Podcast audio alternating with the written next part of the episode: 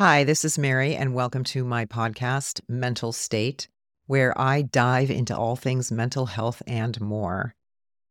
So, today I invited my friend Jacqueline on the podcast, and we are going to talk about being single and why there is such a stigma around that. Jacqueline and I were talking about dating and everything that is around that. And I was telling her that I had this girlfriend that is really having a hard time with being single. She is not alone. uh, uh, the consensus is is mutual out there, and I've noticed that people seem to be struggling uh, more than ever with this. In and in all age groups, 20s, Yeah. 30s, 40s, 50s, 60s. doesn't seem to matter. And I'll, I'll say for myself, uh, I was single for many years, and when I turned uh, forty, I had a total meltdown around being single and feeling like a failure. I didn't, I didn't have children. Um, I wanted that for myself, and I really expected to be with my partner. And I, I struggled for most of the year until at one point I realized that I was making things almost worse for myself by being so hard on myself and so sad that I was almost stuck in the kind of spiral around what's wrong with me? How can I fix this? There's something, you know, and I was unable to take in like the good around me, uh, have gratitude in any capacity. And I was just, it, it, it actually exacerbated my insecure attachment style. Oh my gosh. And you know what is even worse? And that just can make that so much worse. Just like looking at Instagram and and all the all the happy, like living my best life couples and their like perfect children. And when, you know, I know that like at a point, like when I was single and looking at social media and looking at these types of pictures, it would just like send me into a total spiral. It, it really did for me. And I felt like all these people were moving on and yet Mm. I wasn't quote unquote moving on. And what was wrong with me? That, like, why couldn't I get it together? I'd done all this work on myself. And yet I was still stuck. And I see, you know, of course, the, what is it? The perfect moment, moment only snapshot. And, Right. you know, that comparison is such a good trigger for the anxiously attached part of us, right? Because the anxious part of us is looking outside ourselves in order to feel that sense of security. it's such a shame bomb too Ugh, right totally. it's like i just you know just kind of like picturing just looking at this looking at social media and just just sort of like uh it's so cringy just thinking about how much shame uh kind of parallels that experience of you know this this wanting right this wanting of connection and and family and and living out what you know you thought was going to be your life Yeah.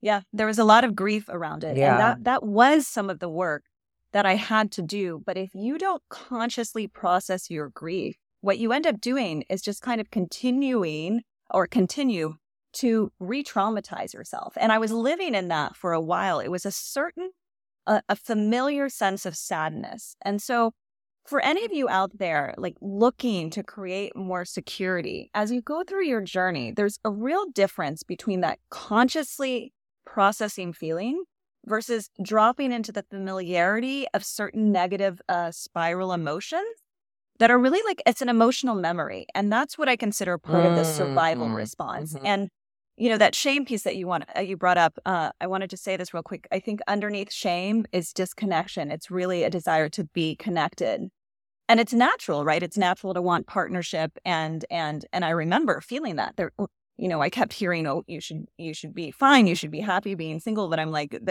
i want it it's natural to want to be connected to somebody and i did have this deep sense of loneliness when loneliness and shame is the root of the anxiously attached part of us And and you know what double downs on that shame is when uh somebody said, you know, friends say like, "Oh, but I don't understand. How can you not meet anyone? Yeah. Like you're so pretty, you're so smart.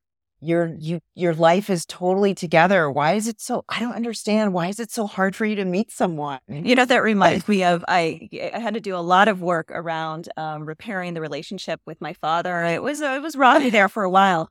And one time he and my mother were visiting me and my dad could definitely have the way of expressing whether he means it or not of this way of kind of, well, you're doing something wrong if you're single. You should just meet someone, anyone. And I would let him swipe anyone. Yeah, oh. basically, you know, it all of a sudden all standards out the window. Oh, but then the funny thing is, is if I met someone, he'd flip it, and all of a sudden it was like I should have all these standards, right? And so you see the just kind of disorganized way of communicating with me, which was unintentional, of course. Really, he cared about me, but his his skills around that weren't. And what I love about that word standards is like, what were his standards? So what I they're actually the same as mine. That's the thing. That was the beauty of oh. it. Is when he oh. started looking at the apps with me, he was we were totally aligned in like who seemed like a yes swipe right and who seemed like a no, and it was very validating for me that that it was I, am not doing anything wrong, right? that you know, it was just these are the options. Of so you and your dad have the same dating standards. Interesting. No, I love it, but and also when I but and I I just want to so maybe this is just my kind of like projection or transference around this. But when I think of the word standards, I think of like, okay, and and these things are important to me. I'm not saying that they're not, but what I'm thinking about is like, okay, this person has like a good job. They own a car. You know, they have they come from a good family. So it's just, you know, it's like this list of things because I know that I have my list Oh yeah, and we're we're told to to get that list. Yes, right? to have and the list, and and nothing on that list said, "I want to feel seen. I want to connect. I want to feel a certain way around this person." It was all so much more like material.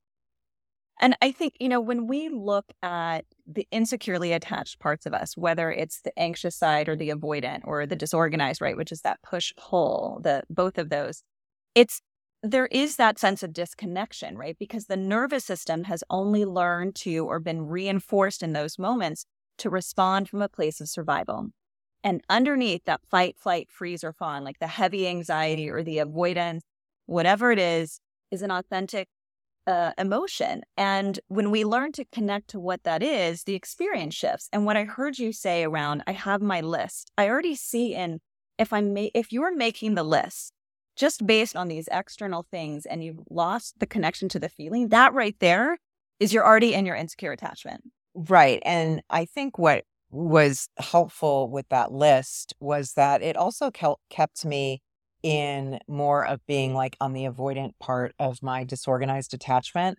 Because if the person didn't have everything on that list or 80% of the things on that list, and it was like, no, not gonna, I'm not even gonna go down that road. So it really kept me confined in this little world that I had built for myself instead of being able to kind of, hey, maybe venture out, maybe try something different. It's like, nope, that doesn't work for me, not going to try it. So it really kind of served my avoidant tendencies. And that even I think about, I, you know, I had identified so much with the anxious side of me that yearned for partnership, but I had that other side that was very rigid around you know, these specific things. And I'd been on the flip of let me have no, you know, no requirements whatsoever. And it was all very confusing of like, okay, I'll just give anybody a shot. And then I had these standards and I was like, I know that doesn't work for me.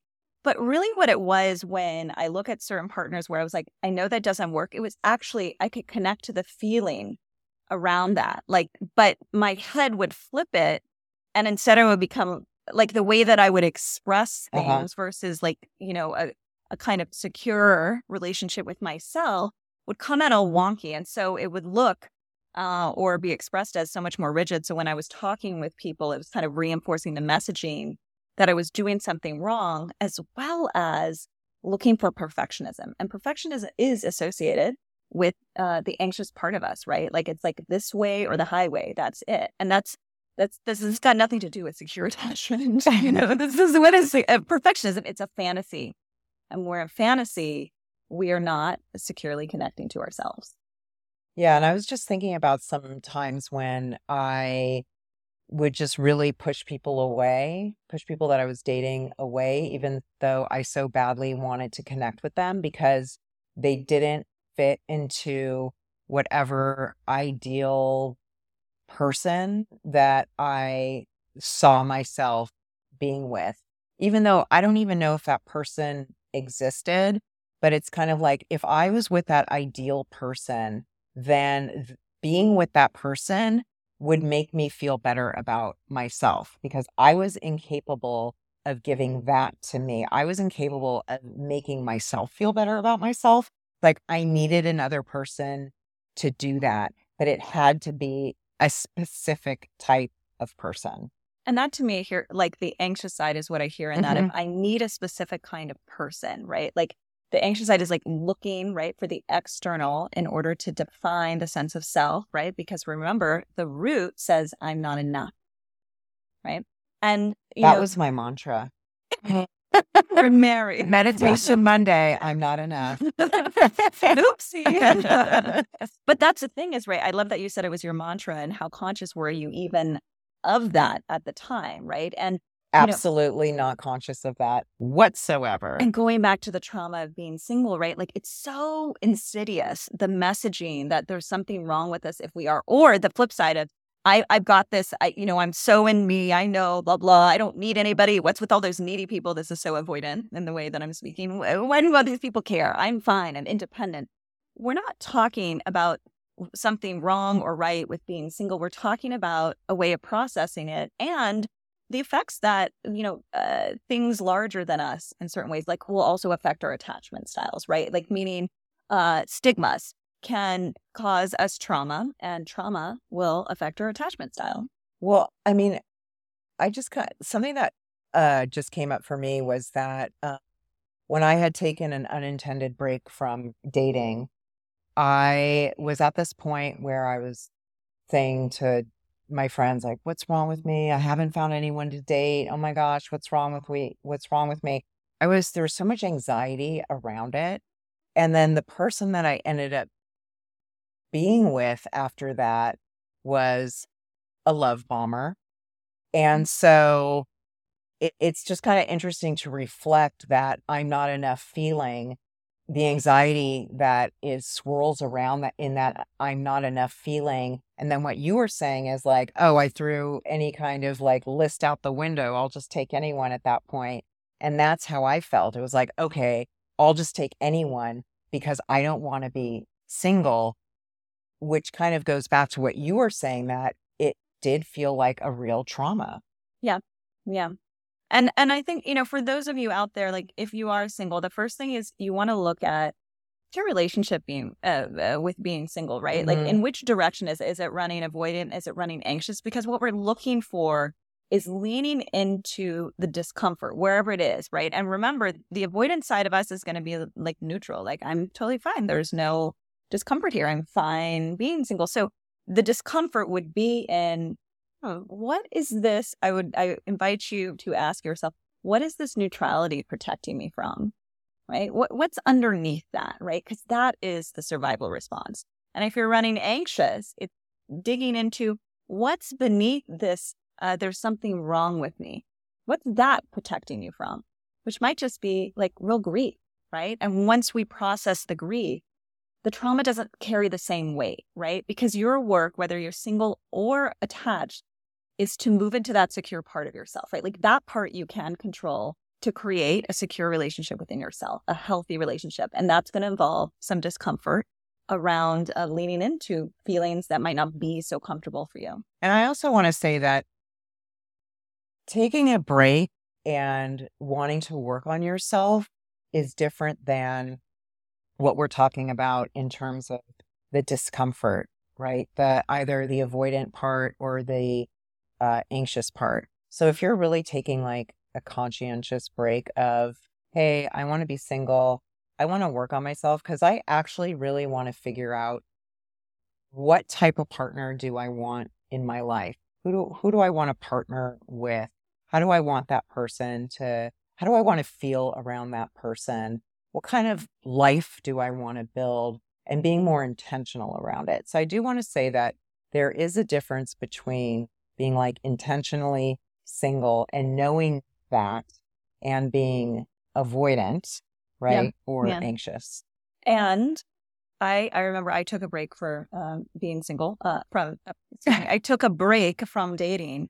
Um, I did that a couple times for like a year at a time here or there in my 30s, and I was doing so much work on myself, and you know was I was looking at the questions that you you proposed, Mary, and because I hadn't dealt with my deeper trauma, which was that root of the insecure attachment style, I have to say nothing moved for me. And there was a time where I grieved those years that I gave up being single uh, because I was single intentionally because I wasn't really getting the help I need needed at the time. So it's important as you consciously pursue wherever you're going to really check in with yourself of does this feel right for me? Because that advice was given to me by people who had their own relationship problems who actually were in relationships but they weren't understanding what what my piece was and i had such you know uh, low self-esteem around dating because i'd experienced so much prior trauma that like nobody was helping me with that part. And so if that's part of your story, I really encourage you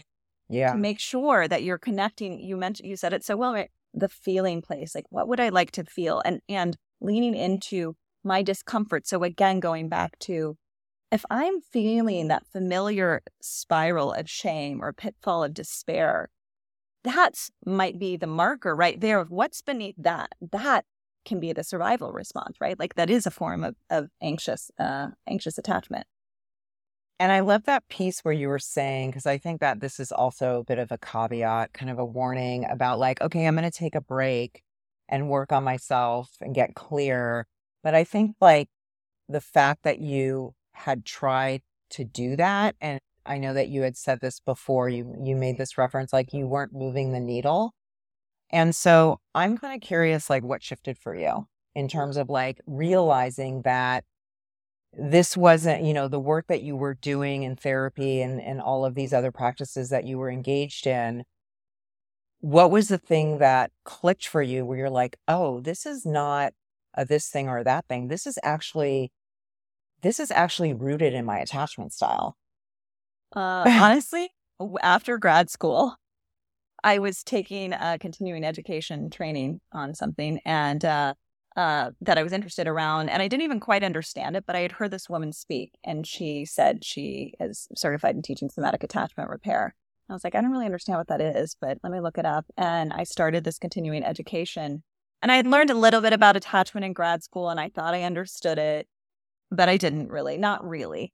Uh, and I started taking that training and it hit me like um, an explosion of stars. I would say it was a good explosion. I was like, oh my gosh, this is it. This is what I've been missing the mm. whole time. This is why it's like I kept that getting aha moment. Yeah, it was like in essence, I kept going to different doctors per se, right. but they weren't doctors. Like getting misdiagnosed, and maybe all of that absolutely informed my practice as a therapist, but it really missed the mark on me personally. And once I started learning to connect to my body, myself, and creating that sense of safety within me, that's when things changed. And that's why I'm so passionate about attachment repair and really do believe it's the root of everything because I had done so many other things and they were helpful, but they didn't really shift what was going on inside me. And once I started to repair that piece, what it did is it allowed me to go back to a state of lightness that I had in my early 20s, where, yes, I grew up with some childhood, I definitely had some like, you know, uh, childhood trauma, and then I had some other trauma like later on in my in my late 20s. But in my early 20s, I had a lot of fun around dating and lightness and like kind of knew my boundaries and you know I was healthy in in a lot of ways and I had to uh, reconnect to that part of myself. And once I had that and stopped the perfectionism, was more connected to my felt state underneath the anxiety, then my dating life started to shift. Yeah, it's also like I mean for me, I did have trauma in childhood that informed the way I was in a lot of different relationships and kind of flip flopping in my attachment style. And for me, what shifted was creating that sense of safety within myself, like just feeling what feeling really okay with who I am, and also shifting that mantra from I don't matter to I matter. Yeah. Like I am important. So my feelings matter. And so, and really, really believing in that and coming at, coming to those like realizations from a very grounded place. And so now it's like going, going out and about in the world and just feeling like a sense of who I am and feeling very like grounded and connected to who I am as a person makes these like huge shifts, huge shifts.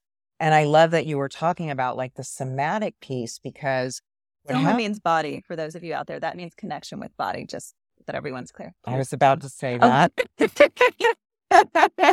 My little anxious. so someone runs anxious. Um, so I gave her her little moment in the sun. Um, and so yeah, really connect. You're welcome. so connecting to that, uh, to that bo- that felt sense in your body, because to me, like when I, you know, when I feel anxious, it, it's in my chest, shortness of breath, and being like, oh, this is a sign that my anxiety is starting to rev up. So that's really important. And when I reflect back and I can look at some past relationships and just like, whoa, I was so anxious in that relationship. And just even reflecting on what my body felt like in that relationship. It's like, it's like when you, when someone says like, oh, I have a gut feeling about something. And so just tuning into those feelings and sensations when you are around people, just kind of notice like what happens in your body when you're around certain people, especially if, as if you run anxious in relationships. The reason that is so important is because, in essence, our bodies remember how I talked about the nervous system? It runs on two needs the need to connect and the need to survive. And when we run from a place of secure, um, secure attachment, both of those needs are aligned, right? And we can hold both at the same time. Insecure attachment runs from the place of need to survive, right? It trumps the need to connect. So the uh, the need to connect kind of gets suppressed and buried, and the survival response runs high, right? And so when we're in that state, we actually, in order to survive, become disembodied. And then the body starts to clock. It's not a safe place to feel my experience, to know my experience inside.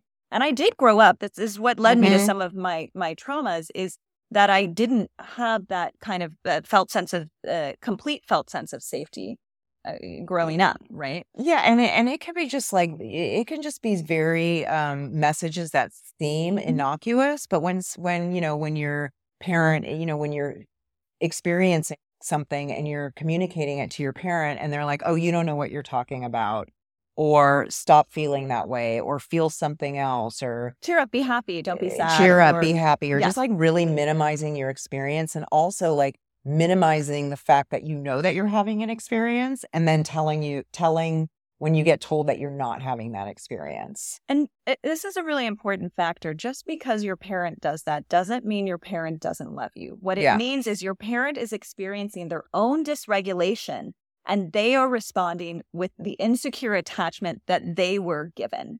Right? So it's it's an essence of uh, one doesn't have enough of the the proper tools to attach in a secure way. It's it's not to do with the love part. And that's why we can often say, well, I feel so confident in all these other areas or right. you know, I'm fine over A, B, and Mhm. C. What's the problem here? Why is that happening? Right. and then that ins- their insecure style gets in the way of that attunement. Yes, exactly. Uh, and so going back to the body piece with that word attunement that you mentioned, Mary, is when we learn to be attuned to our own experience, whether it's painful or joyful or multiple things at once, the, spectrum. body, yes, the body starts to learn that it's safe to have that experience inside. Mhm. And then we learn to trust ourselves. And then we learn that we can be connected, right? Even while we need to survive, right? Then then that's when we're living in that that secure place, right? And that's what we have to wh- why we need to dig beneath, you know, the the messaging of, oh, if I'm feeling like there's something wrong with me because I'm single, ding ding ding, that's your moment to do the work. If I'm feeling these familiar pits of despair, that's that's a clue to do the work. If you you notice your avoidant pieces that we talked about, like that's going to be your sign to do the work, right? Like it's going to get look different depending on how you run. So I think we should transition it into um, let's give like three tips about what to do in terms of being in this trauma of being single. The first thing I would say is to really, I'm going to say to create awareness around how that shows up. Like, what kind of messaging have you received and what kind of messages do you tell yourself, right? That awareness piece, it's hard to make progress without that. And I'm also going to say awareness around how you respond with that, that inner anxious part or inner avoidant. That's going to be my first one. What do you have? I'm just going to say, I mean, I just love the fact, I just love thinking about leaning into those feelings. Right. And so doing a lot, like just kind of piggybacking on what you were saying, like noticing the feelings and leaning into the feelings and not running away from the feelings, being with the feelings, really. Uh, I think that that can be really helpful too.